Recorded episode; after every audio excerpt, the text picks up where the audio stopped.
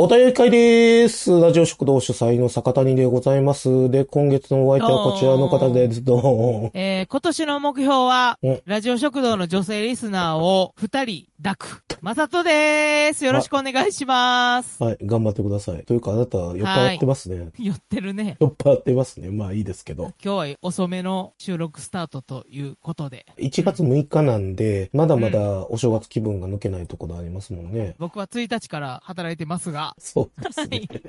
もうこんな生活はもう今年限りにしてやるって思って働いてました。はい。はいはいはい。昨日、銚子までバイクで行ってですね、銚子の民宿に千泊ま葉っ、て、千葉千葉の房総半島銚子って千の葉、うん房総半島の端っこです。うん。まで行ってて、で、民宿に泊まって、まあなんかん、刺身とか食ったりしてたんですけども、刺身とか食って、酒飲んで、8時ぐらいなんですよね、うん夜の。うんなんで、外に飲み出たくなるじゃないですか、旅行先なんで。当然。当はい。然出たくなるんですけれども、うん。調子のね、メインのところと外れた場所にある民宿だったんで、うん。周り何もないんですよ。ほうほうほうほう。 10うん分ぐらい歩くと、スナック街があるんですけれども、はい。俺ね、人生でね、3回目ぐらいにね、スナック久しぶりに行ったんですけども、あ、そんなスナック行かへんねや。行かないですね。マサトさんはスナック行きますえー、僕行かないんですよ。多分そうだと思ってましたが。は。い。いや、ほんま、スナック行く時間とお金あんねやったら、ホテヘル行く派なんで、あ、はい、わかりました。もう一回聞きますけど、酔っ払ってますよね、はいマサトさん、あなた。あ酔っ払ってますよ。 今日、えー今日遅めの収録スタートなので。 の、はい。スナック、人生3回目ぐらいに行きまして、はい。プチぼったくりに会いましたね。ああ、そうなんや。スナックって、とにかく、情報がないんですよね。インターネットとかにも入ってないですし。食べログないもんね。食べたくないし、Google マップぐらいあんのかなって 思ったら、Google マップにもほとんど情報ないから、全然わかんないじゃないですか。で、ドアも木の枠がはまってることが多くて、開けてみないとどんなところかもわかんなくて、で、スナック街って、そういうスナックが20店舗ぐらいごごちゃって集まってるわけじゃないですか。うん、そうそうそう。尾道行った時も、うんすごいスナックの要塞がいっぱいある通り。ありますな。でも、やっぱ怖くて一軒も入れへんかったもんな。そうなんですよね。わかんまあなすはぎい。て。スナックよく行かれる人って、そういうのってどうやって入ってんのかなって、ぜひ教えてほしい。うん。まあ、ぼったくりっていうほどでも、えっ、と、入ると、中国人スナックで、で、うん。ほうほうほ座った瞬間に、なぜか、ボトル入れたことになってて、う。はい。二階堂のボトル1本入れて1万円取られたんですよ。ほうほうほうほうほうほう。で、1時間ぐらいいて、で、1万円払って出て行っえた。カラえ、カラオケ歌ってないカラオケ好きじゃないんで歌わないですね。ああ、そうなんや。カラオケ好きじゃない時点で僕はスナックを楽しむ資格がないんかもしれないですけど、うん。だからね、どうやって調べてるんでしょうねって思ってい。や、これ、特集会しましょうよ。誰か探して。スナックの達人を。達人。はい。僕ら聞二人、生徒になって聞きたいよね。 うん、そうですよね。昔、BS モテモテラジ袋の川柳さんが、スナックビルを上階から下の階まで全部ドア開けて確かめるって言ってましたけあど、そうそうそうそうそう。スナックってドアを開けて、うん。なんかちゃうって思ったら、何も言わんと閉めていいって、その回で言うてた。もうすごい覚えてて。。まあ、戸田閉めてええけど ねもうそれを鵜呑みにして僕はいつも行ってる立ち飲み屋で、スナックのママとよく会うんやけど、うん。そのママにう、んそんなん言うてたけど、ほんまって聞いたら、うんいや、何も言わんと閉めんのは失礼やわって怒られた。うんじゃあ、なんて言ったらええよね。また来ますって教えたらいいんじゃな いそれもなんかな。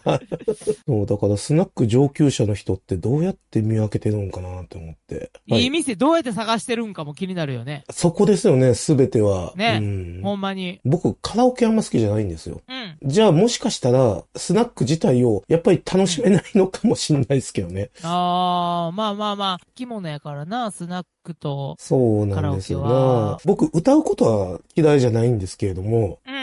仲間内で行くカラオケは大好きなんですよ、僕。カラオケボックスあははあ、とかでそうなんや。うんうんスナックで人の歌聞くのも好きじゃないし、自分が歌うのも好きじゃないんですよ。 うん、うん、うん。なんか、どんどん歌って歌ってって感じになるじゃないですか、スナックって。常連同士でなったりする日もあるしな。そうそうそうそう、そうなんですよね。うん。別に悪口言ってるわけじゃないんですけど、うん。ずっと歌う人いるじゃないですか。うん。苦手なんですよね。 あと、いつもいてる人もいてるしな。、そうそうそうそうそうそう。苦手なんですよねって、で、こんなこと言ってたらもうお前スナック行くなって多分リスナーの人思ってると思うんですけどえ、キャバクラはキャバクラは好きじゃないです。ああ、じゃあ、セクキャバはセッキャバは好きです。ピンサロはピンサロも好きです。え、ソープはお前さ、酔っ払ってるな。言うとくけど、お前、切らへんからな、ここ。はい。切らへんからいな。や、す好きです、好きです言うてんのは、そっちやからな。じゃあ、女は好きなんやな。 うん、まあ、それはね、はい、そうなんですけれども。あの、旅行先で行くガールズバー好きなんですよ。ああ、そうなんや。何が違うんやろ。カラオケのあるなしか。あ、まずね、カラオケ会うとこ嫌いなんですよ。だああ、から。なるほどね。やかましいんが嫌なんかな。そうそうです。ね。で、旅行先で地元の話を聞きたいわけですよ。方言聞きたいよ、ね。あ、そう、そうですよ。うん方言とか、直接的な話で言うと、明日の朝ごはんどこで食べたらいいかな聞きたいんですよ。うんうんうん。で、地元しか知らない話とか聞きたいんです、俺は。うんうん。こっちで行くかっていうと、ほとんど行かないですね。年に一回友達と盛り上がっていくぐらいですね。ああ、そうか。いや、ぼ僕も住んでる、この池田市石橋という町は、はい。スナック非常に多いですよ。ああ、確かに多いですね、石橋は。うん。年齢的にもスナック遊び覚えたいなとは思ってんねんけど、なかなかね、その、ぼったくられんの怖いとかもあ るし、ぼったくりってほとんどないですけどね、実際は。調子が、いや、だその、その後調子でね、民宿帰って、うん店のおっさんに、あの、スナックで1万円ぼったくられたって、まあ、ぼったくりって方じゃないけどね、言ったら、ああ、1万円取られた、ああ、うん、まあ、この辺じゃ結構あるよね、とか言われて、ああ、なんのって、 なってんけ ど、なんやねん、調子って思って。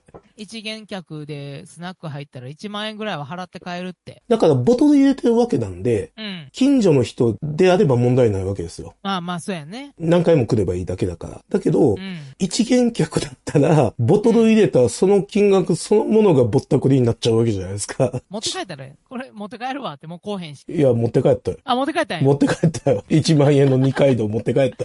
はい。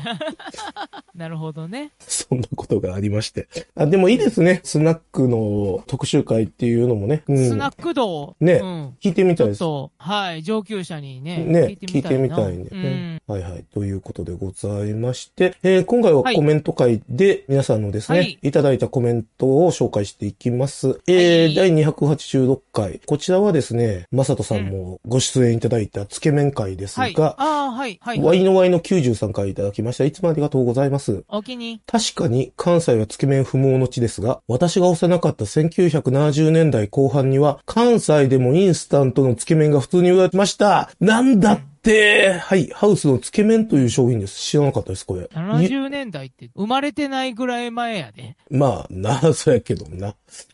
えー YouTube で当時の CM を見ると分かる通り、海苔醤油とごまだれの2種類でした。海苔醤油の味は大人になってから食べた代々木上原の大正家のつけ麺と似ており、1970年代はつけ麺といえば醤油味一択だったのかなと思いました。また、ハウスのつけ麺を食べていたおかげで、広辞苑に出てくるつけ麺もすぐ理解できましたという形でコメントいただきました。ありがとうございます。はーい。ご存知ないですよね、これ。生まれてないから、そら知る由もねえわ。 YouTube でね、検索するとね、1978とか1977とか出てきてる から、なんか、こんなぐらいしかやってなかったんかなとは思うんですけれども、うんつけ麺っていうものは存在してて、うんかつインスタントはあったんですけれども、我々が生まれた頃には一旦廃れてたっていう形になりますよね、これで見る。あザル中華とか、そんなんと、うん。一緒くたになってたんかな、この時代そうでは。す。ね。多分ね、うん僕らが観測できる範囲で言うと、うん。包丁に味兵っていう漫画あるじゃないですか。はい。あれりますのね、一番最後の方の展開で、うん。ラーメンの勝負をしている時に、ライバルがタレーメンって言ってて、うん。タレにつけるラーメンだからタレーメンということで、ほうほうほうほうほうほザル中華というか、つけ麺というかみたいなメニューを出してたんですよ。あの当時。う。へえ、なるほど。それが1960年代か1970年代初頭の話なんで、うん。だからそこら辺につけ麺っていうのが徐々に広がりかけてたんだなっていうことうがん今からわかるというか、そういうのはわかるんですけども、一旦は80年代に僕らが知る範囲ではなくなったっていうことなんでしょうね、うんこれ見てると。あと思ったんが、うん。海苔醤油とごまだれの2種類って、ごまだれってもう冷やし中華やん。そうやな。セパレートにした、みたいな。なんだそう、よ冷なやし中華をね、セパレートにしたとそう そかう。だから当時の発想としては、スープじゃなくてタレだったんだろうな。うん。イメージとしては、タレーメンんって言ってたぐらいやから、今みたいになんか濃厚魚介スープで食べるっていう感じではなかったんだと思う。うんきっとこの当時はね。だから2007年か8年ぐらいの、この関西にも、うんつけ麺のムーブメントが来た時のは、完全に麺を味わうためのつけ麺っていうムーブメントやったやそうんだっか。たね。高水の太麺で、みたいな。あそとれとはまた違うんやろね。そう。んあと俺、ちょっとここ注目したいんが、これ作ってんのハウス食品なんですよね、つけ麺で作ってんの。はい。ハウス食品って、あんまり業界内ではシェア取ってないですけども、要所要所でめちゃめちゃ重要なもの出してますよね。ラーメン業界で。はい。あ、ラーメン業界であ、うんそうなんや。重要な、だから、ハウス食品は、その、このつけ麺作ってたっていうのもあるし、うまかっちゃん作ってるのと、まあ、かあー、そうか、うまかっちゃんそうか。あと、もうあんま最近売ってないけど、好きやねん。好きやねんね。う。ん。一世を風靡した、あの、昔ね、黒麺でうんね、好きやねんって言ってたんですけども、うん。要所要所で重要な袋麺出してるよねって思って、ハウスはうんう。ん。だから、うまかっちゃんで豚骨、好うん。きやねんで醤油大阪のね、しかも。 うん。大阪の醤油ラーメンって全然イメージないねんけど さ。当時あったんかな。どうなんやろねあの、好きやねんって、高人の、やっぱ好きやねんからの、そうしたんか商品や なから知らんけど。どっちが先なんやろね、あれ。あれ気になるよね。うん。ということでございまして、コメントありがはというございました。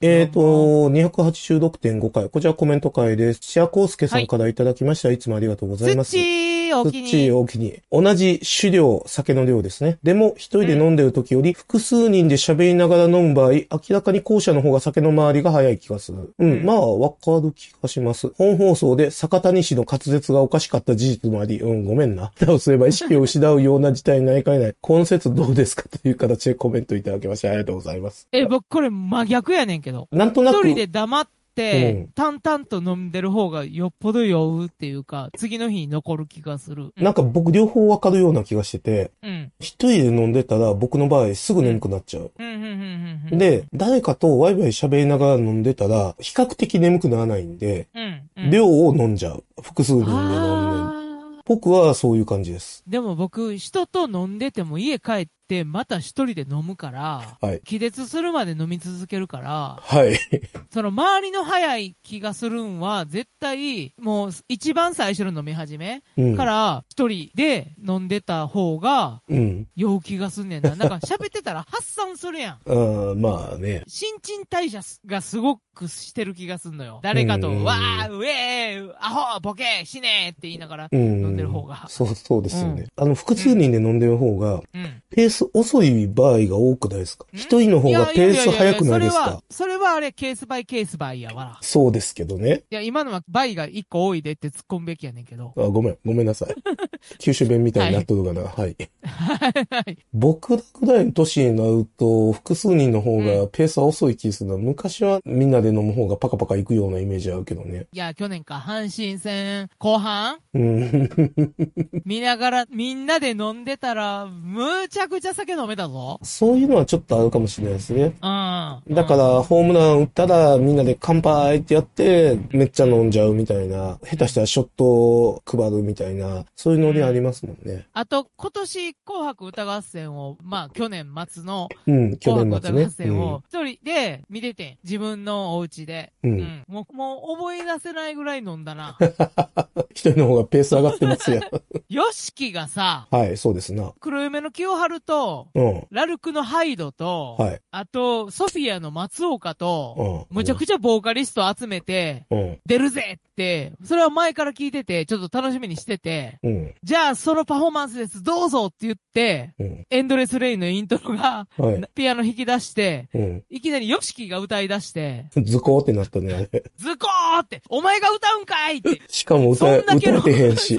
そ、そんだけのボーカリスト揃えとって、お前歌うんかいってなったなそ、もう、そこからのもう、チューハイのうまさたるや、やばかったね。 ああ、美味しかったんですか。焼け酒じゃなかったんですね。焼けだけというか、ほんまもう傑作やったな、ほんま。としきと和解してほしいですね、よしきさんにおかれましてはね。そうですね。まあ、古今東西、カリスマ的なバンドメンバーが和解したケースっていうのは極めてレアななんで、しょうがねえなと思いますけど、まあまあ、そうやね。いつになったら、あの、布袋とヒムド和解すんねんとか さ、矢沢永吉とジョニー奥田、いつになったら和解する、あ、どっちか死んだか。ヨシキとトシは一回仲直りしてんのになとは思うけどなあれしてましたっけあれって忘れちゃえ、いました。だから再結成したってことはそういうことやん。せやね。まうあんそうでしたけどね。うんいいお酒が飲めてよかった。いいお酒なのか。本当にいやー、酒うまかったな。今年の紅白は酒馬が、な場面がむっちゃあったで、あの、けん玉の失敗とか。本当に酒うまかったんですかうん、もう言い出してきれないから次行こ。はい、はい。えー、秀野辻さんからいただきました。いつもありがとうございうまおす気。に巷のラーメン店で食べられるえーラーメンの麺の乾水入り率は今でも少なく見積もっても95%以上合うと思います。はい、すみません。適当なことを言いました。米粉麺とかこんにゃく麺とか流通はしていますが、私の感覚では98%以上かな。はい、すみません。申し訳ありません。以上、現場からのレポートでした。ちなみに、煮干しラーメンで放送内で話題になっていた青森県は、無乾水麺を採用されているお店が多いようですという形でコメントいただきました。ありがとうごご。ざいます。はいい、これ何かっていうとコメント会なんで、最近ははい無関水面もラーメンでは多いですよという話をしうんうんうて、んそれに対して秀野いつさんから、そんなことはありませんよというツッコミが入ったという、そういう内容になっておりますが、うん。最近食べるラーメンは、明らかに乾水くせえなっていうラーメン少なくなりましたよね。天一の麺みたいな。そうそうそうそう、言うと思った。 なんアンか、モニア臭に似たような。あのそう感、じ重曹臭いやつね。ああいうのうんうんうはんすごい少なくなりましたよねっていう。まあ、入っても入ってるんでしょうね、おそらくね。うん。三田製麺の麺とかも、乾水の匂いするかって言われたら、まあ、しますし、あれも。うん。う。うんん、だから、まあ、入ってるんだろうなとは思うんですけども、そうですね。う適当なことを言ってすいませんでした。あの、謝罪し訂正いたします。申し訳ありません。料理に使える用のう、ん。重曹ってあるやんかう。ん。レンコンのアク抜きするとか用のうん重曹ってあるやんかありますな。あれを入れて沸騰したお湯で、うんパスタを茹でたらいはい中華麺になるって知ってる、ああ、聞いたことある。聞いたことあるというか、昔、うん。豚尾さんが言ってた。 うん、そうそうそうそう。うんうん豚尾さんに教えたの。何を隠そうこの僕なんですけど。あそうなんです か。うん。ああ、なるほど うね。ん。乾水とか重曹って決して美味しいもんじゃないじゃないですか。そやな。だって、もともとは賞味期限伸ばすためのものなんかな。あれは腰をつけるためとは言われてああー、ますそうけどなんや。美味しんぼのラーメン三重師の一人がそんなこと言ってましたけど、うんうんうん。簡単に腰が乾水を入れたらつくっていうことグルテンの形成を助けるとほんほんほん。いうふあうーになるほど聞いたことがあります。なるほが、ごめんなさい、間違えてたらすいませんね。ちょっと間違えたばっかりだから不安になってますけ ど、我々はあの、グルメ漫画からしか食品の知識得てないですからね。どうん中華一番では、乾水入れた瞬間、とんでもなく腰がある麺ができてましたけどね、うん。ファンタジーかって思うぐらいに、うん。まはあ、い。重曹で茹でたらもう何でもかんでも中華麺になるっていうのは、僕は自分でやって、あの、立証済みなんで立。証済み。いやでもあれじゃない、はいマサトさんそれ、自分の食生活で今やってるかって言ったらやってないんじゃないやってないよ。やって、 やってへんねんやっぱ。やるわけな いやろ。いや、だって、美味しくないもん。めんどくせえ よ。重曹入 れありがとうございました。適当なこと言ってすいませんでした。はい。タコさんからいただきました。最近、はいアイスっお気に入てり見つけるのが難しいですよね。コンビニはオリジナル増えていて、スーパーは定番しか置いてなくて、最近のアイスのカリバは、カリバ。アリオとかイオンぐらいデカめのスーパー。ああ、そうなってくんのありよ。アリオはね、関東に多いね。複合商業施設です。うん。えー、漆黒のはもうなかったです。ピーナッツはまだあったという形でコメントいただきましてありがとうございます。はあーい。なんかね、タコさんがあの、漆黒のチーズケーキっていうアイスと、うんガリガリ君ピーナッツバターやったかななんかそれをおすすめしてくださってて、俺が見つけてなかったって言ってたんですけども、アリオとかイオンぐらいのデカめのスーパー行けということで、いや、俺もスーパーちょっと何軒か回ったんやけど、未だに見つけられてなくてね、ということで、まだ食べれてません。申し訳ありません。はーい。あの、チョコモナカジャンボの、うん、真ん中のチョコが倍のやつコンビニで売ってるやん。売ってますな。先月のニュース会で紹介しましたけども、はい。あ、そうなんや。うんあれうまいな。美味しい。あれは美味しいよね。あれうまい な。あれは本当美味しいパキッとくる感じがたまらんな。そうですね。チョココーティングがされてあるんで、もなかの部分がしなしなにならないんですよね。もなかもパリッとするし、中にチョコが、板チョコが入ってて、あれもパキッとしててね。あれ美味しいですよね。はい。うん。 これで完成したんじゃないかって思うぐらい美味しいですね、あれ。はい。ありがとうございます。第287回。こちらはですね、餅特集で巻貝さんからいただきました。いつもありがとうございます。お気に。落語のジャガンソウと蕎麦せを合わせたような食べっぷりでした。いや、そんな食ってないですよ。最終的にはお餅2枚しか食べてないですからね。えー収録後、皆さんの姿が消えて、お餅麺がどっさりと残っていたと想像すると怖いです。かっこ笑いということで。教養のあるコメントありがとうござい ます。マサトさん、これわかりますジャガンソウと蕎麦せって。わかんないです。僕、落語の勉強不足ですわ。僕もね、こうんれ、収録前にウィキペディアで調べて知った口なんですけども、うん。大食い自慢をしてる人がいて、うん。あ、ちなみに、だいぶ端折って読んで詳しくは違いますよ。はい。大食い自慢をしてる人がいて、山の中で蛇が人を飲んでるのを発見したらしいんですよ。でっかい蛇がね。うんで、うんその人を飲んだでっかい蛇が苦しそうにしてたんですけど、なんか草を舐めると腹の中の人が消えるっていう、さっきまで膨れてた腹も元に戻るみたいなのを見て、これはいくらでも大食いできる草じゃないかって思って、で、その草を取って大食いに挑むみたいな話なんですけども、うん。で、いっぱい食べた後に、もう食えないってなった後にその草を舐めた人が突然消えてしまうっていう、そういうオチなんですけど も。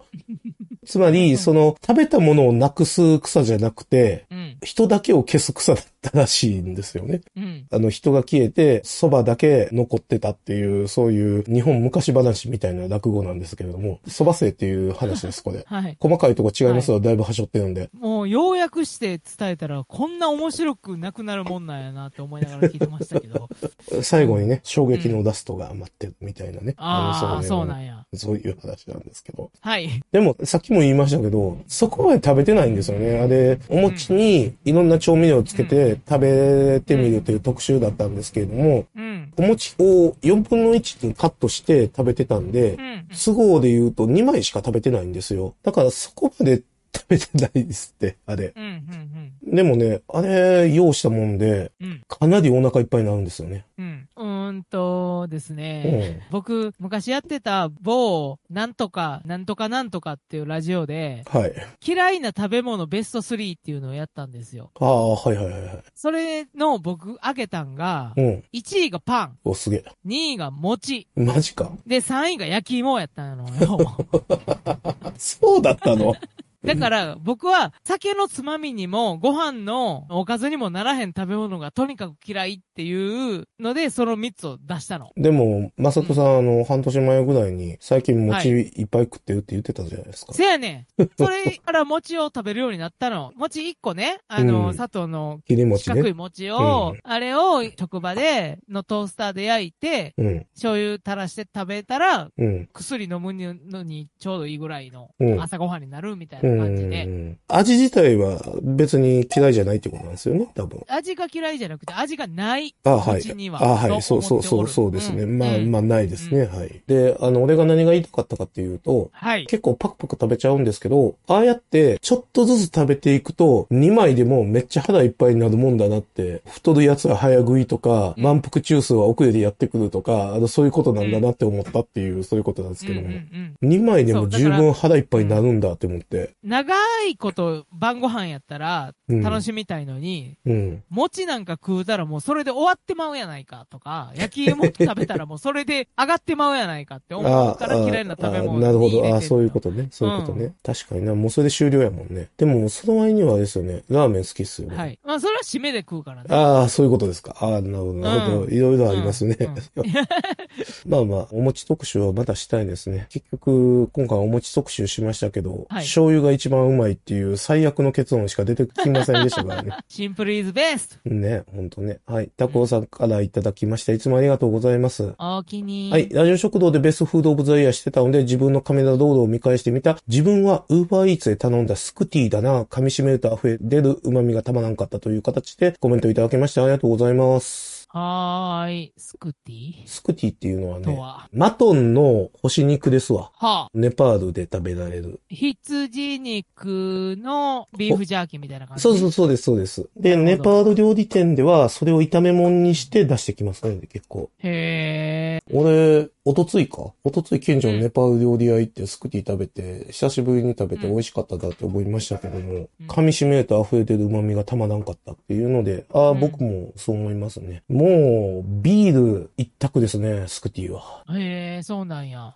塩とスパイスみたいなうんうん味付けですからね、へ本当美味しいですよ。機会があれば。ネパール料理屋には結構あるんで、試してみてほしいと思います。ーはーい。えー、あの頃のカツケンさんからいただきまして、いつもありがとうございます。お気に美味しんぼファンのもちろん食べ方なら、バター醤油で海苔を巻く山岡式。美味しんぼで、うん、一択かなと思ったら、最終的な感想で坂谷さんがさっと、バター醤油が一番と言ってきて、やられたという形でコメントいただきま した。やられた。はい、あーまあまあ、ありがとうございます。僕は、はい、美味しんぼ読んでからは、バター醤油一択ですね。あれが一番うまい。うん。で、あの、バター醤油に、桃屋の刻みニンニクとかを乗っけるとさらにうまい。わあガリバタ醤油っていんう、んんありとあらゆる食い物の中で一番うまいものになるん で。あで、それで海苔を巻くっていうのもいいかもしれませんね。うん。えっと、前も聞いたかもしれないですけども、あはの、マサトさんは普段、あの、お餅どうやって食ってるんですか卵かけご飯用の醤油が職場にあるので、ああ、はいはいはい。だしとか入ってるやん、あれ。うーん、美味しいですよね。うまみ調味料とか、うん。うん。あそれだけで食べてました。あ、美うん味しいと思います。すごい、それは。うんそこを超えていきたいですよね。勤務時間中にささっとこっそりに近い感じで食べてるから、うん。あの、あんまその、いろいろ試したりできへんの よね。なんかバター塗ってみたりとか、ニンニク置いてみたりとかができへんかったから。はういん、えー、コウスケさんからいただきました。いつもありがとうございます。んはーいなんか聞き覚えのある話題が流れてきました。もちろんとも片には焼き餅だけじゃなく、ゆで餅でも試してほしかったな。 すいません。焼き餅だといまいちなうん粉系もゆで餅だとよく絡むのね。ああ、そうでしょうね。はい。あの、紹介していただいているハフポストの記事なんですけれども、うん。餅の美味しい食べ方ということで、あ、一発目バター醤油か。うん。バター砂糖醤油、一緒やんけ、ほとんど。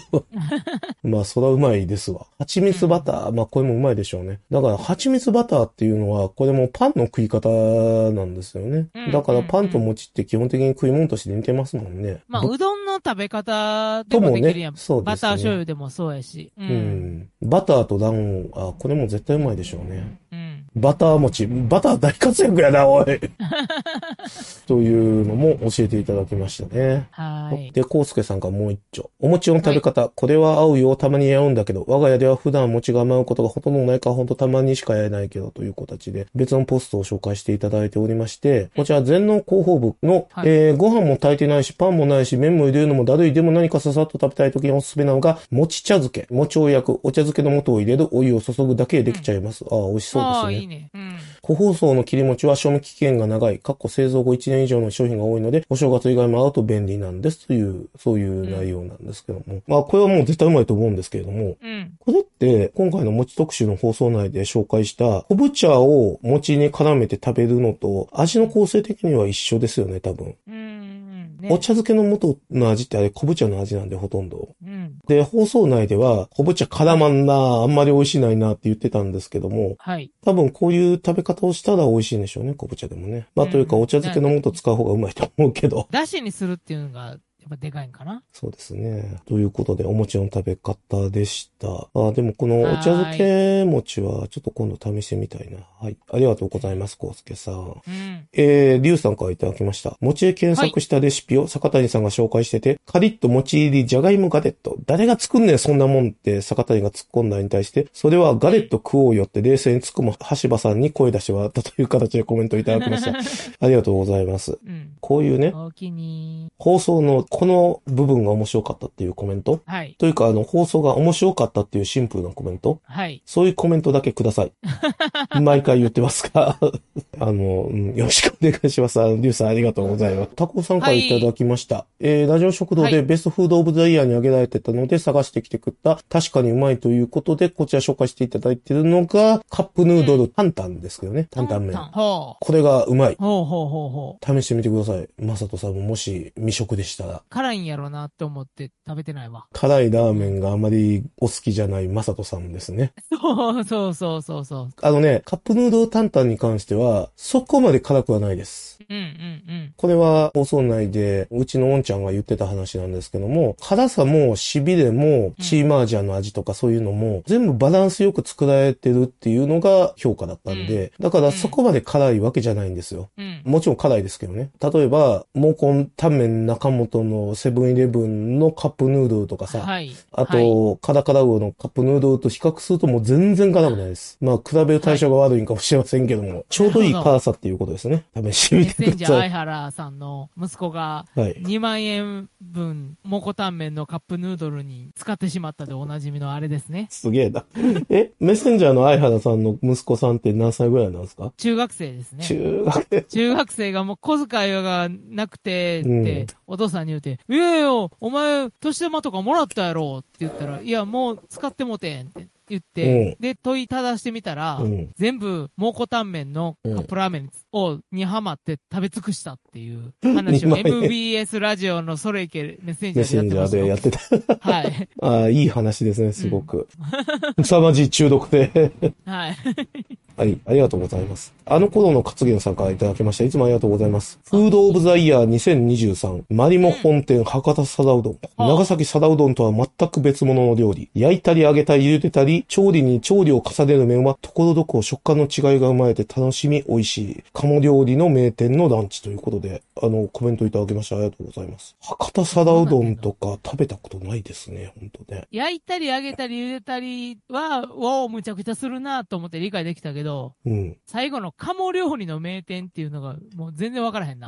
鴨料理専門店のマリモ本店っていうのがあって、はい。で、今ちょっとね、そこのホームページ見てるんですけども、はい。昼のランチはサダうどんを出してるみたいなんですよ。片焼きそばっていうか、あの、揚げそばみたいな。長崎のサダうどんって2種類あるんですよ。さっきマサトさんがリ言ンガーわハれットで食べれるやつ。揚げたパリパリの麺の上にあんかけかけるやつ。あはいはいれともう1種類あって、うん。焼きうどんに近いタイプのサダうどんもあるんですよ。うん。で、ああの、長崎料理屋行ったら結構食べれたりするんですけども、そっちの方に近い。ちゃんぽんもさ、全国で統一全然できてない食べ物やんか。せやね。そんな感じやな。ちゃんぽん。んの汁なしみたいな感じですね、イメージとしては。はい。それがうんあるんですけども、焼いたり揚げたり茹でたりってどういうことだろうって思うんですけど。 だから、茹でたりは、まず麺を茹でますよねと。はいはい。それを焼くんがサダうどんだと思うんですけども、一部焼くというか揚げてるっていう、炒う。めるというんつまり柔らかいとこと硬いところが混在してそういう感じになってるんだと思うんですけども、うん。うん。九州に祖父伝って焼きそば屋さんがあるんですよ。はい。そこは、鉄板にかなり焼きそばを押し付ける形にして、あーところどころはいはいはいはいはい食感の違いを作るのが売りなんですよ、あそこは。うんうん、う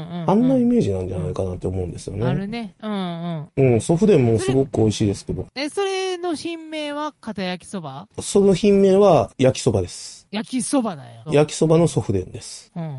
食べてみたいですね。マリモ本店さ、博多サダうどんっていうのが。マリモ本店って言うまでもなく、うんまあ福岡市にしかないよな、そうだな。分かってたことやけ どな。食べてみたい。ありがとうございました。はーい。第288回に対してですね。第288回はですね、こちらニュース会です。ルルさんからいただきまして、いつもありがとうございます。お気に。坂谷様、ファミリーの皆様、ボーイズの皆様、ボーイズの皆様が追加されましたね。 ルルです、配信ご苦労様ボーイでズしす。かおらへんから。あ、うぐいすだにボーイズっていうのがあるんですよ。あー、なるほど。第288回は帰省先で聞いております。ちょっと話題にされていた沖縄のコンビニですが、かつてはキングストアやココストアなど、いくつかのチェーンがありました。ああ、知らなかったです。が、撤退したり、大手に吸収されたりして、現在はほぼ大手3社だけです。大手3社っていうのは、セブンイレブン、ローソン、ファミリーマートですね。沖縄ローカルの24時間営業スーパー、おーユニオンは、はい。コンビニと比べると店舗数がずっと少ないので、使い分けしています。まあ、つまりコンビニとしては見てないよっていうことだね。沖縄県民として。うんうん商品単価が安めで、生鮮食料品に強いスーパーマーケットと、数々の自社ブランドで差別化す、差別化を図るコンビニは戦場が違うでしょう。大手3社では地元企業であるリューボーンとの共同で、ファミマ、かっこ沖縄ファミリーマート、あ、そういう会社があるんですね。が、うんえー最も早く展開しているのが勢力図にも反映されているのでしょう。はい。だから、沖縄ではファミリーマートが強いんですよ。でう、ん僕も沖縄、あーうん、何回か行っ確かにて、そうやった印象ではファミマだらけだなって思ってたんですけども、沖縄県では北部地域が僻地となりますが、北部林道や美ら海水族館に出かける際の最後のコンビニはファミマが多いと思います。そうですね。ラストコンビニ問題ってやつですね。過去最新情報ではありません。過去閉じる。うんセブンイレブンの参入が最も遅いのですが、あ、そうなんだ。参入前もセブン銀行の ATM は空港にありました。謎の現象。へー観光客が困らないようにということでしょう。へえはい面白。暮れに国大に出張しました。国大駅の7番ホームの柏うどんと市街地のスケサーに訪れることができました。どちらも出汁の効いた良きうどんでした。柏うどんはブチブチ切れる柔らかい麺で、うん、そうだね。甘辛い鶏肉をほぐしたトッピングが特徴です。麺はそばも選択できるようですが、出汁は同じものを使うようです。うん、それはそうだよ。大阪でもね、立ち食いうどん屋さんのうどんとそば、うん同じ出汁使うもんね。一緒やもんね。スケさんはごぼう天はぶっといのが何本も乗っていて食べ応えがありました。県民一人当たりのごぼうの年間消費量は気になるところです。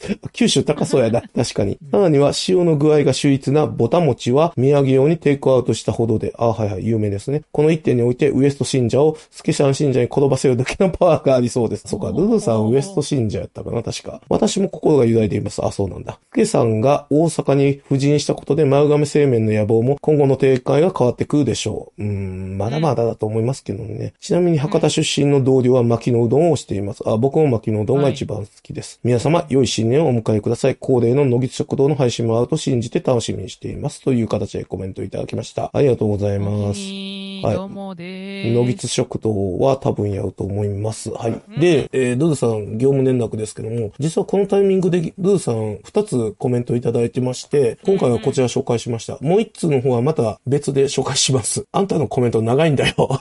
だから別で、 別で紹介します。ありがとうございました。いや、民放ラジオやったらこんな長いメール読んでもらわれへんぞ。確かに。マサトさんは、スケさんうどんはいかがですかえー、まだ行って尼崎に2店舗同時オープンらしいので、え、嘘マジでそれ待ちです。今、福つむ鶴見やったっけ今。あそうそうそう。うん。で、すごい並んでるらしい。ああ、並んでるらしいね。YouTube で見たまわ。あ、24時間らしいけど、ちょっと僕の今のラライフスタイル的にはそんな夜中に行けそうにもないから、うん。でも尼崎は隣の隣の町ぐらいなんで、そうです行けねたからも。うう。んうん。ん。なんで、それができるのが楽しみだないつぐらと思っいていますつぐらいそれ。春までにはって感じちゃうかな。ええーっ、とね、うあ、わアマドゥ知ってるあ、あ、もちろん、アマドゥね。アマドゥにも1個できんのと、なるほど、なアるほど。マダ小学校、浜田小学校近や。いうみたいん、あはいうん、は嫉妬うんい。う。ん、知っとうよ、そら。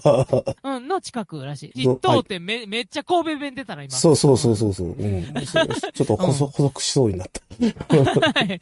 はいごめんね、ごめんね、ごめんね、ごめんね。た。ははいい。はい。ということで、あ、行きたいな。はい。あ、でもうん、甘崎に2店舗できると、だいぶ勢力図変わってくるな、そうなってくると。うん。スいケやさんの、すげえと思ってるよ。うんすげえなうん。本気やな、スケさんうどん。うん。なんか経営変わったらしいね。九から州。攻めてるみたうい。んみたいみな。たいうんらしいですねうんでもまあ味変わってないんやったらね、全然拡大してくれて、関西で食べれたり、関東で食べれたりしたら、ユーザーからしたら嬉しいことやもんね。そうですね。美味しくなくなったら、そらあかんけどさ。続きまして、あの頃の勝元さんからですね、はい。九州うどんの連続ツイートをいただきましたので、 読ませていただきますけども。はい。うどん居酒屋ウエスト。福岡うどん三大チェーンの一角う。んだから福岡うどん三大チェーンであれか、ウエストとスケさんうどんと牧野うどんだよね。うん、はいはいはい。うんえー、麺はヤー麺でなく適度にコシがあり、あ、そうそう、ウエストコシがあるんだよ。顎出しがうまい。天かすネギは入れ放題で嬉しい。だけど私のウエストは昼はかき揚げ丼セット800円安い。夜はもつ鍋で激安居酒屋。実は王将を見たく店舗ごとに裁量があるので、オリジナルメニューがあったりするという形でコメントいただきました。ほうほうほうほうはい、次、スケさんうどんに関して。福岡はうどんの三大チェーンの一角、はい、そうですね。デペゼン北九。運営が変わってどんどん全国広がる店舗。メニューはかなり多く、うどんや丼やおでんも豊富。うどんにとどろ昆布、カツ丼は味濃いめで労働者の味方。名物はおはぎ。一部の北九州屋台は酒を出せないので、屋台でおはぎを出していたことに由来。ああ、そうなんですか。へあのー。北九州っはいて、危険な街ですよね。はい、合ってますよ。そうですよ。毎毎日銃声聞こえる街ですよね。あの、マサトさんね、行ったことないのにそういうこと言うの良くないよ、あなた。さすがにそれは。ごめんね。尼崎の親戚みたいな街だと僕は思ってるんで。まあ、尼崎の親戚ですよ。結構あれなんですよね。僕もあの、東京に出てきてですね、尼崎出身って言われたら、そういういじり方をされるんですよ、本当に。ああ、なるほど。え、尼崎って、今でもシャブ売ってるんですかって いう。お前さ、行ったことないやろ って。いや、僕、母親が西成出身なもんで、はい。西成出身の母やなって思って育ってきた んで、あの、出は一緒っていうか、同じし親戚筋。マサトさんとしては別にいじってるんじゃなくて、仲間だよっていうことをは言いなたかった。仲間だよって。そうそうそう そうは聞こえへん。話の流れが不穏な方に行ったから、なんか無理やりな、頭働かせてまとめましたけど。まとめましたかはい。はいあ、でも、これはね、実際僕が行って本当に体験したことなんですけど、北九州のコンビニのトイレのうん。トイレットペーパーにはうん。うん。鎖が巻いてました。。買える分のトイレットペーパーってことやんないいや、両方。予備の分にも巻いてあったし、使う分にも使毎う分にもすっごい鎖マが、ジか。鎖が 巻いてすげえ。すげえ。いや、これは見たことないでしょ。うんコンビニのトイレないにないないない鎖が巻いいてあやる。、そんなん、震災橋でも、それはないよ。これは僕が見た事実を言ってるだけなんで別にいじってないですよ、はい北九州を。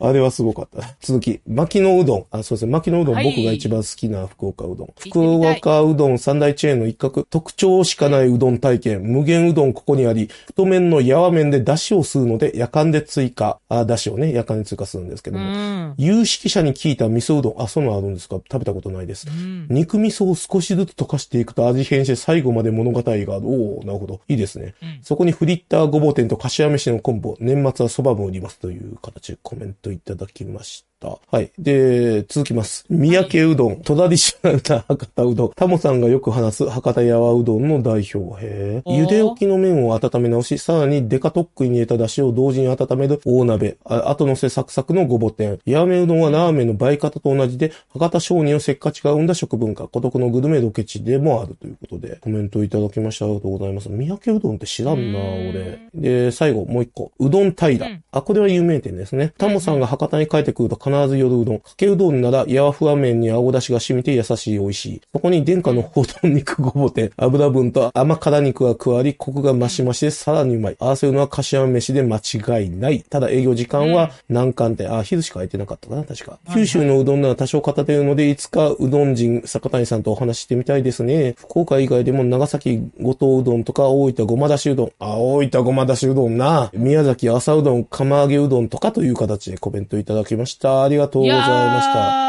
ー、読み方えあったな。ありましたね。勝元さんね。はい。カズガヤさん、もうこれで九州うどんね、にわかぐらいには語れますよ、も うこれで。うんえ三え宅うどん知ってるって言いたいもん。お前知らんのに。 そう、ススナックで言いたいもん、なんか。九州出身なんですっていう女の子おったら。三宅うどん知ってるって、え、なんで知ってるんですかってなりますよね。そうそうそうそう。そっから、トラディショナルの博多うどんやでって。もう全部パクって る。そうそうそう。 やっぱ後乗せサクサクのごぼ天がうまいよね。でもね、この辺がだから九州うどんの代表なんですけれども、うん。うどんの腰に結構差があるんですよね。欲えしいってもんがあんのありますまよ。ず、九ありま州すう。どんにはあ。ります、あります。あるんはあるんや。僕が見聞きしてきた範疇で言うと、うん。大阪うどんより九州うどんの方が腰があります。 大阪うどんは唇で切れるぐらいの。うん目くそ鼻くそという気はしますけれども、大阪うどんよりは腰があるという印象うで、ん。勝元さんが言及されてる通り、ウエストは結構腰があるんだよね。讃岐うどんほどじゃないですけど。うん。で、スケさんうどんはやわ麺だな。で、巻きのうどんはよく言われるけど、3つあるんだよ。片面、普通、やわ麺っはて。いはいはい。名称間違えてたらごめんなさいね。で、片面で注文するとかなり腰があります。ああ、そうなんや。で、だし、もう別に夜間いらんぐらいの感じそうですね。重要なのは、これ前ラジオ食堂でも言いましたけど、巻きのうどんっていうのは、うん。茹で置きしてるから柔らかいんじゃないんですよ、あそこ。ここがすごく重要で。はい。茹でたて揚げたてなのに腰がないのが巻きのうどんの特徴なんですよ。なるほど。時間かかんねや、出てくるまで。そこまでかかんないです。常に茹でてるから。ああ、なるほど、なるほどね。 本当巻きのうどんはすごい。本当にすごい、ここは。で、多分、三宅うどんが一番腰がないんだと思う。書いてあるね。茹で置きの麺を温め直しって書いてあるから。うんだからこれが大阪うどんと同じやつね。腰も減った大くでもな阪く。うどんはだって、機能を作った麺とかで出してくるわけ。そうそうそうそううそうそう。うん。で、うどん平も結構腰がある印象。俺一回しか行ったことないけど。うん。だからね、結構ね、種類あるんだよな、九州うどんって。うん。だから面白いんですけどね。はい。うん。いやいや、スケさんうどん行きたいですね、僕も。尼崎にいできやた暁には。ーいや、僕、今年、行けたら福岡までの旅行を考えてるんです。ああ、本当ですかぜひ、うどん食べてくださいよ。はい。基本ラーメンで行きたいけど、こんなうどんも魅力的なんやって、ほんま今思ってるから、うん。何日滞在できるやろうって思ってる。ちょっと、あの、偉そうにこと言いますけど、うん。ラーメンはね、一回食えば十分だと思います。福岡で。 長浜屋とかうん、ガンナがな。うん。ガンナが行けば十分かなっていう気はするな。でもこれもなんあとかあの怒られそうな気がするけど、うん。高菜食べたんですかあの店とか。元気いっぱいね。はいはい。あと、海流も行ってみたいねんな。ポートキャストやってて、海流のオーナーが。えー、そうなんだ。うん。海流は違うな、ごめん。さっきガンナが行ったら十分やって言ったけど、うん。海流はあそこは特別。うんドトンコツ。ドドンコツ、あそこだけ、あもうあそこと一緒よ。ん奈良県の無鉄砲と一緒よ。ノリがもう完は全いに。はいはい。ポッドキャストやられてて、えーそれずっとき聞いてたから、えー、すごいそれはすごい。うん、行ってみたいねんな。どのこと話すの海流のおやさんが。うどん屋はええなーって。なんで。楽やろあんな、あんな だし。あの、1時間ぐらいでできるし、こっちは24時間煮込んでんねんで、みたいなことをずっと言ってた。最悪や。いや、いろんなこと言っててんけど、印象残ってんのはそのエピソード。で、天ぷら乗せて600円。うん。こっちは24時間やって、豚肉乗せて600円。うどんやはいいなーって言って たような。 うん。ポッドキャストやから今から探したら聞けんちゃうかな。 あ、聞けうんそうですけどね。うんユーチューバーになりてえなと一緒ですね。はい。ありがとうございます。いや、まあ僕は何が言いたいかというと、ラーメンよりうどん屋巡りの方が面白いかもしんないっていうことが言いたかっただけです。ああ、はい、そうですね。はい。うん。まあでもちょっ参と、考にしてみます。配はい。慮は行ってほしいですね、あそこは。あそこはすごいんいで。や、だからその、勝元さんのこのレビュー、はい。参考に行けるなら今年福岡行ってみたいと思っています。はい。えーと、忘年会に関してですね、勇者コナタンさんからいただきました。いつもありがとうございこまんなす。ったん、お気に。昨日は遅くまで大変お世話になりました。今朝はあっさり焼き魚の定食を食べたのですが、イワシの丸干しを食べながら、美味しんぼの初期にこんなのが出てきた回があったな。かっこ、確か京極さんが登場の回と思い出すくらいのラジオ食堂ディスな話題という形でコメントいただきました。ありがとうございます。京極さんが、ルノアールの絵やったっけあれ、貸すの貸さんの言うてた時の話な。えー、ラキアさんからいただきました。ラジオ食堂はい忘年会、さすがのお店チョイス。インパクトと味ともに大満足でした。参加者の皆さんも気さくで素敵な方々、とても楽しく美味しい一次会でした。次の日、早く仕事だから二次会行けないのが悔しい。皆さん本日はありがとうございましたという形でコメントいただきました。ありがとうございます。そして、どんどこ熱帯夜さんから、はい。えー、清門からの支配人林忘年会、昨年の生ハムもつ鍋記念会に行けなかった分貴重な体験をさせていただきました。林さんの話題語が今も脳裏に蘇ります。宿に帰る前に撮った写真、浮かれた酔っ払い、満開で良い思い出ですという形でコメントいただきました。ということで、あの忘年会ご参加いただいた皆様ありがとうあござあいます。の、あの、すいません、すいません。なんでしょ忘年会するとも何とも何の声も僕にかかってないんですけど、これはどういうことですかうお前読んでも来られへんやんけ。来られへんかもしれないですけど、こういう日程でこんなことやるんで、それはお知らせししときますぐらいの LINE を送ってくれてもよかったんちゃうんか、それは。あ、はい。そうですね。すいません。それはおっしゃる通りかと思います。申し訳ありませんでした。まあまあ、それ送って来られたら、えー、顎足枕やがろ。 出るなら、ノーギャラで行きますって言いますけどね。無駄やん、そのやりとり全部、まるっと無駄や、もうんう。ま あ、はい。まあ、おっしゃりたいことはわかりますんで、これから留意いたします。申し訳ありません。はい。いえいえ、そんな恐縮なさらず。はい。はい。あの、上野の清門っていうガチ中華の店行きまして、この話はまあ先週もさせていただきましたけども、ラムの丸焼きとかウサギの丸焼きとかね、うんうんうみんんなで食べてね、こういうガチ中華でさ、大皿系の料理ばっかり出てくるのは、数揃えないとなかなかいけないんで、あの、うん今回はこういうチョイスとさせていただきましたが、すごくいい店だったんで。うん。いいね。あれ食べに行ったよ。しゃぶ用のうん。ラムしゃぶ。あー、行かれました。あー、行きたかったで行すっね。た行った行っあれた。美味しかった。まだやってんのかな、で、で、一緒に行った仲のいい人妻は、うん。中国に住んでた時期があったらしく、うん。中国でラム肉をなぜ食べるかと言ったら、うん。安いからや。えー、なるほどね。安いから食べんので、だから日本人はラム肉の評価が高すぎるって言ってた。まあ、まあ。で、しゃぶ用って牛も豚も食えんねんから、うーん。同じ値段で食べ放題やねんからう、んわざわざこんな特別料金払ってラム肉のしゃぶしゃぶするのはおかしいみたいなことを言っ てた。そう言われてもしょうがないよね。うん。うん実際高いんだもんね、日本では。うん。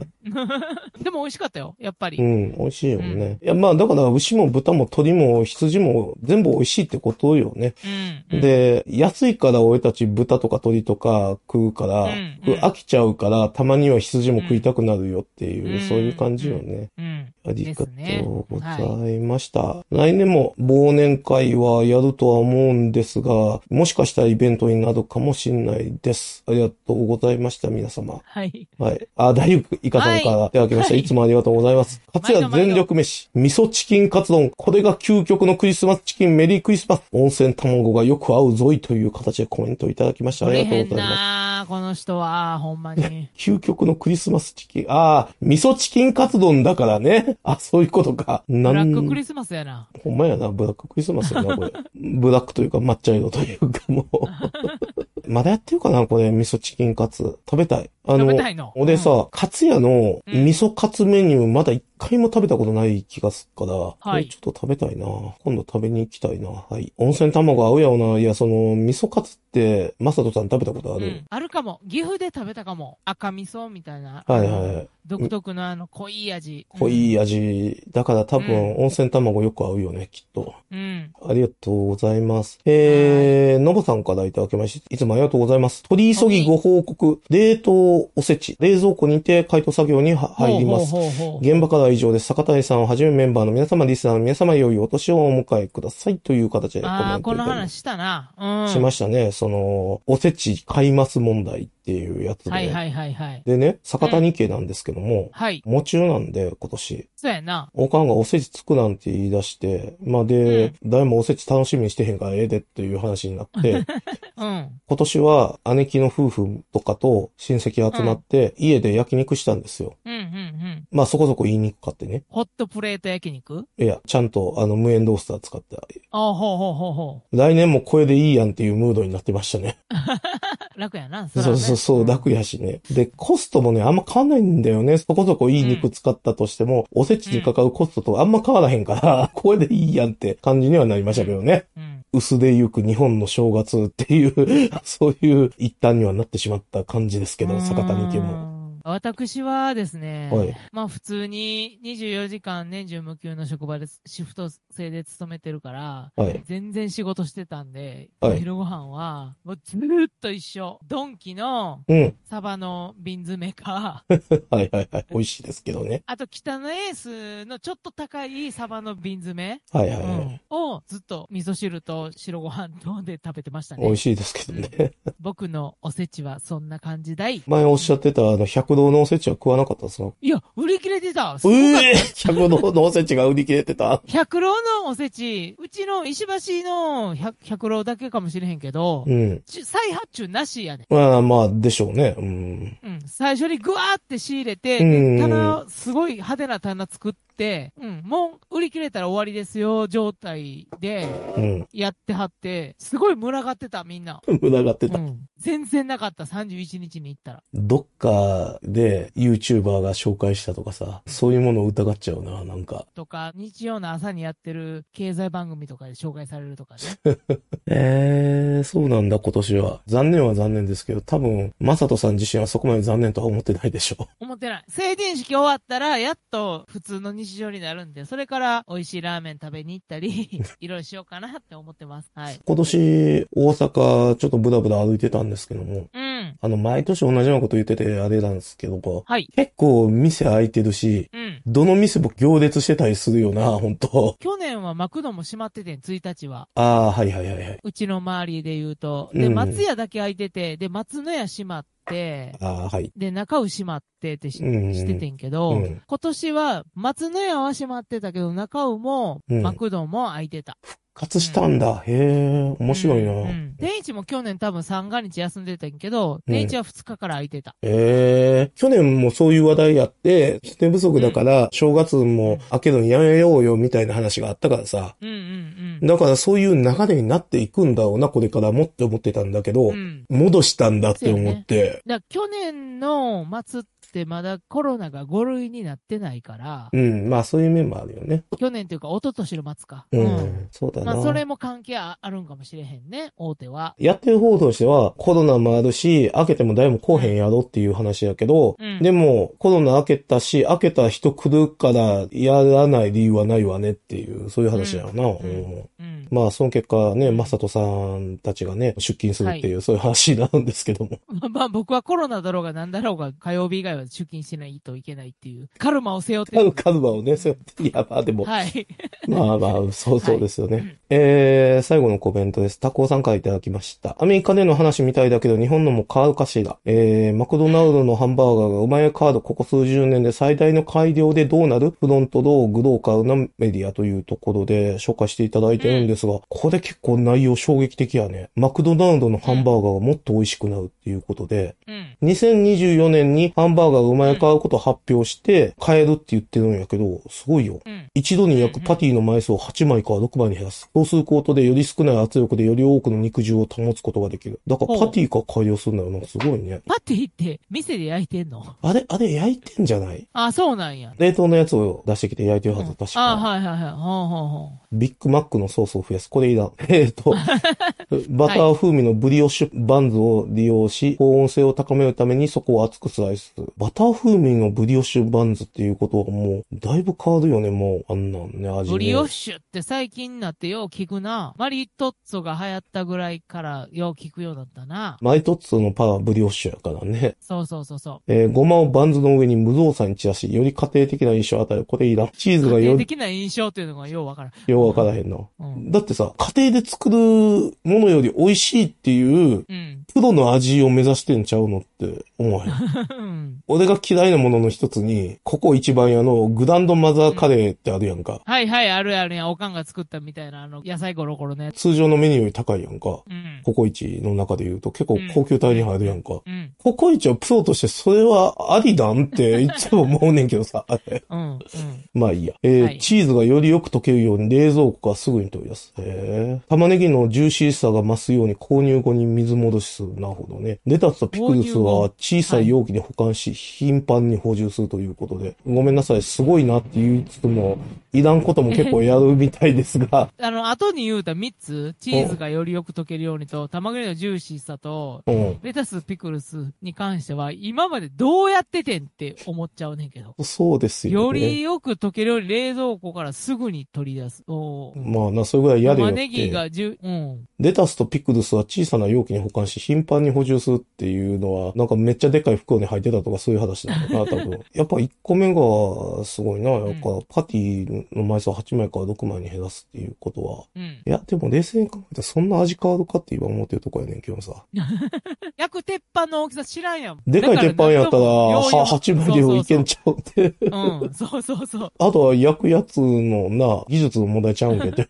うん。あれあれあんまりすごくないんかなごめん。あの、すごいすごいって言い言ってたけど さ。うん。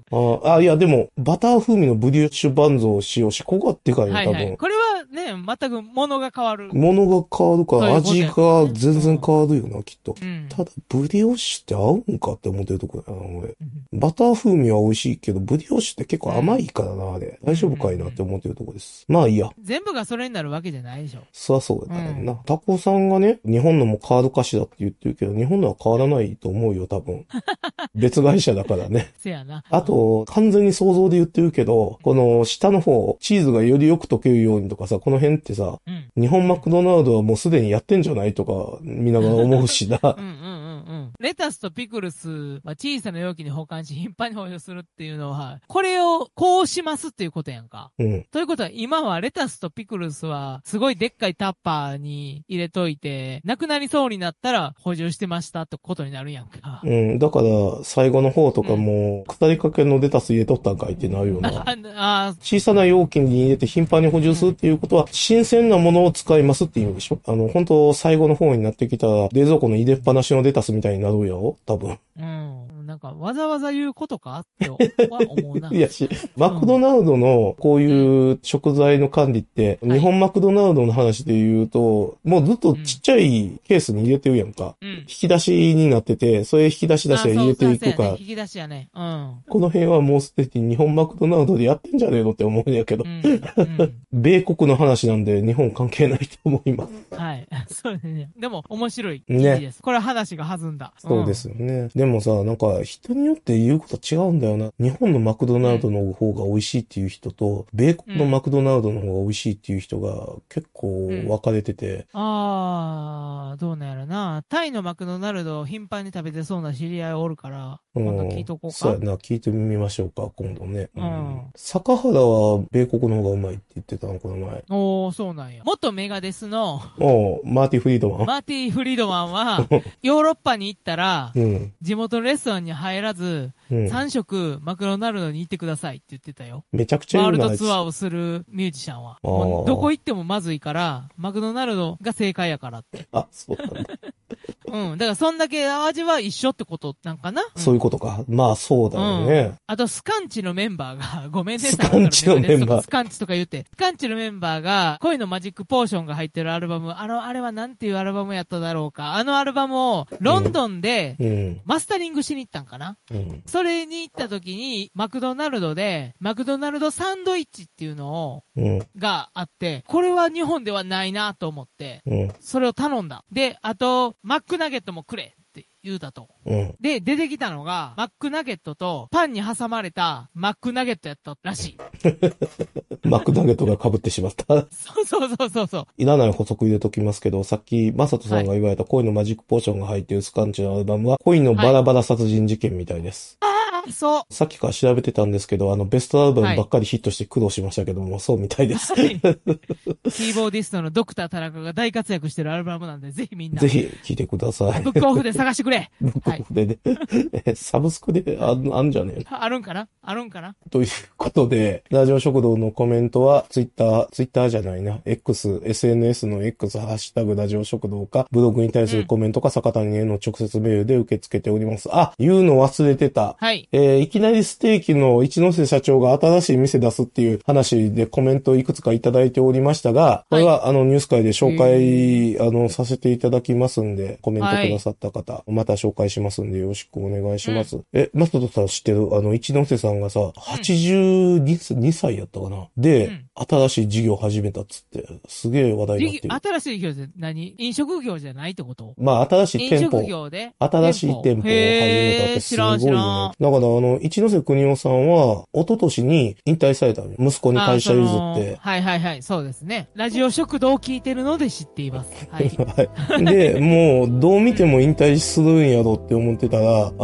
新しい店を去年の11月ぐらいから始めたらしくて、すげえな、このおじいちゃんって思って。えまあ、そういう人もいるよね、本当にね。死ぬまで働いてないと、落ち着かない人っているよね、すごいよね、そういう人って。ー、バイタリティやな。まあ、本当バイタリティ、本当は。はい。ということでございます。あ、コメントはそんな感じで受け付けておりますので、よろしくお願いします。はい。今年もよろしくラジオ食堂。今年ものよろしくラジオ食堂。夢を見たよ君の夢をまた君に会いたいよ夢の中で眠りに落ちるそこで君とまた